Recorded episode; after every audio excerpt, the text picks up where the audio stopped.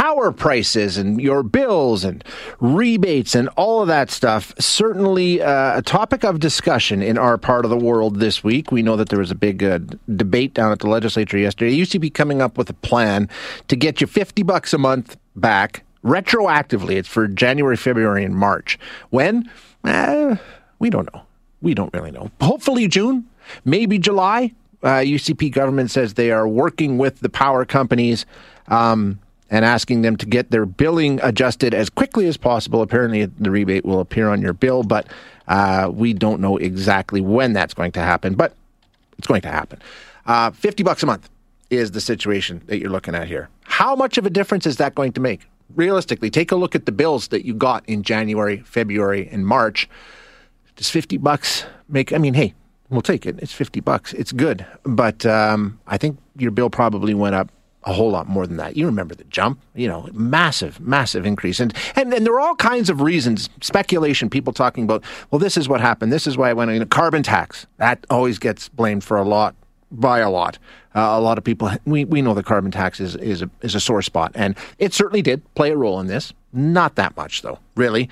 Um, service charges and fees, we all know that that is certainly a situation with utilities in Alberta, and it did play a role. Not that much. There's one overriding factor in terms of why you saw a record high bill, and according to our next guest, it's power company profit.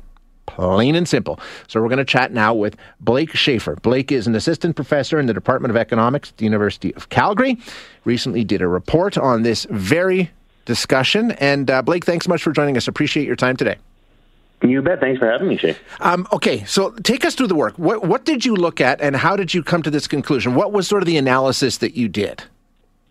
Yeah, so it was kind of to get at exactly what you were just saying. You know, everyone's aware bills are higher, power prices are higher, but why? Why is that? Because if we're going to prescribe a policy prescription, we need to get the diagnosis right.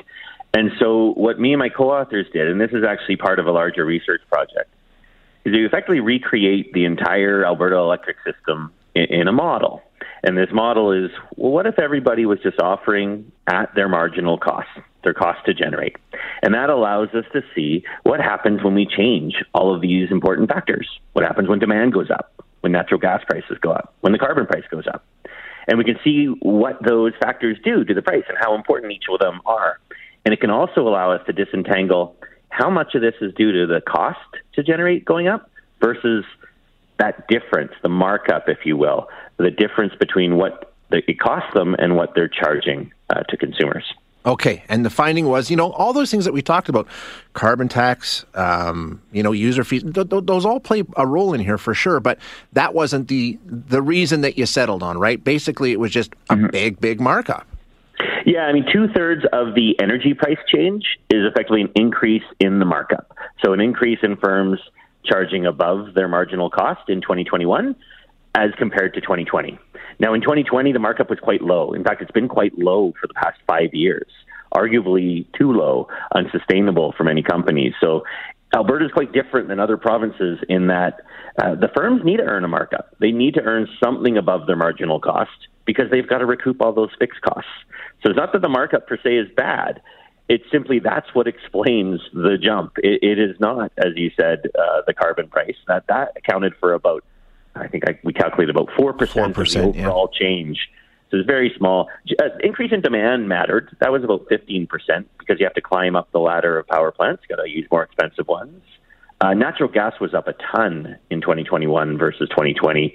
That added about 10% uh, of the, or that explains about 10% of the change. But again, two thirds of the change is, is simply put, um, tighter market conditions and more market concentration led to the opportunity for firms to start recovering those fixed costs that they hadn't been recovering in previous years. So that's really where the increase is coming from. Yeah, and they did. They went from nine bucks uh, uh as a megawatt hour uh, in 2020 to 35 bucks in 2021. So, like you say, the markup was huge. Yeah, yeah. So so it is it was the big increase. Um, I think there's there will be work happening. It's probably already happening right now. We do have a market surveillance uh, administrator, and they take a look at whether or not the market the markup going on is reasonable. If there's anything that's impeding competition, I don't we don't see any evidence of that. The biggest question is how transient is this? How yeah. quickly will this um, get mitigated by effectively new entry coming in uh, to say, I'll, I'll take a chunk of that. Those are nice prices. And, we will get that. The problem is it takes time in power markets.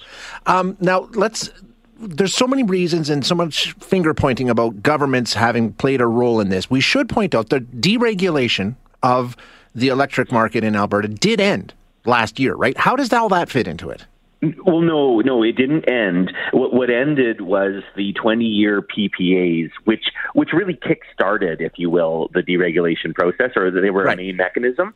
Um, so the idea behind those PPAs was in the year 2000, when we had gone, like you say, deregulated or, or, or competitive, we only really had three firms that controlled 90% of the market. So we weren't going to be competitive. So they did these PPAs to, to disperse the control across more players in the market. Those lasted 20 years and they ended at the end of 2020, meaning um, we're still in that deregulated world. We're still in the competitive world, but the control came back to those original three. Now, they don't have 90% anymore because the market got bigger. There are new players, but they did just jump to being over half of the market in terms of the control of the generating capacity. And so when you have a lot of control from in a few players, that's when we get exposed to the potential for an increase in markups. Gotcha. Okay. What about yeah. uh, Rachel Notley yesterday was talking about they removed the cap. They removed the cap, and that's why we're in mm-hmm. the mess there. And what's this cap? Well, so that's interesting. The, the cap was actually just on retail rates, what you and I pay okay. if we're on that floating one. Um, the cap didn't affect what goes on in these wholesale markets. What the cap did is it, it created a wedge, if you will, between what the wholesale market is and what you're going to pay. And we saw that while the cap was in place, even though we were capped out at paying 6.8 cents for our energy portion. Um, sometimes the market was closer to 10 cents and the government made up the difference. And so it was effectively a subsidy between the wholesale market and, and the, the, retail market. Uh, it did expose consumers to these high prices when we removed it. Most people, I'd say more than half of Albertans, are on a fixed rate. The moment they took the cap off, I went to a fixed rate. I think increasingly we're seeing people go on a fixed rate. But those that aren't, those are the folks that you just mentioned last winter. Yeah. Uh, the energy portion of the bill went from an average of say five to eight cents, it jumped to 16 cents. Uh, and that's not your whole bill. There's those other pesky components yep. that you mentioned, uh, which are increasingly taking up a share of the bill, but, but they aren't the source of the big jump recently. They've been just steadily rising like water torture. It was the energy portion that jumped. Um, so where, what do we? Is it too late to lock in? Is that still your best plan to get off the roller coaster, even though we're where we are? I mean, what do you recommend for people that don't want to go through what they went through last winter? I'm still recommending it. Okay. So yeah, it's you missed an opportunity last winter to save some money, and the fixed rates have climbed. Uh, so they're you know um, a, a full penny higher, um, but still on both gas and power. Um, when people ask me, my unsolicited advice uh, or free advice is uh, go fixed. Important to know that if you go fixed, even on a five year term, that term is a responsibility of the retailer to guarantee that rate. In most cases, you can switch out, so you don't have to feel like you're locking in at the top of the market and you're going to be stuck here when prices finally do crash out. Oh, really? You can leave. Yeah, most of the retailers allow that. You want to check because it's not all, but most of the retailers allow that. And the reason they do is because they know that people like us, we don't have the fullest of information on these things. Sure. And if we're getting pressured to lock in, we might make a mistake. And so effectively, you're given an out. Again, check your the policy you're looking at because it's not all of them, but most of them do that.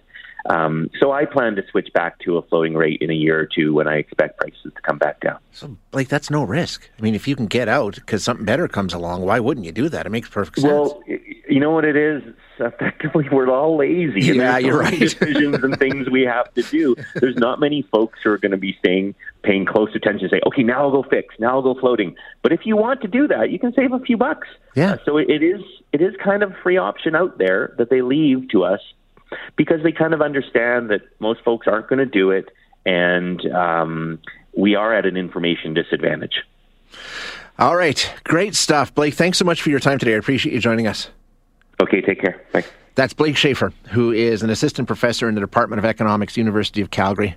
Part of the team that really did the deep dive into the soaring utility bills that we saw last winter and tried to figure out where that increase came from. And you're all texting me all kinds of different reasons, and you're right. They all played a role, okay?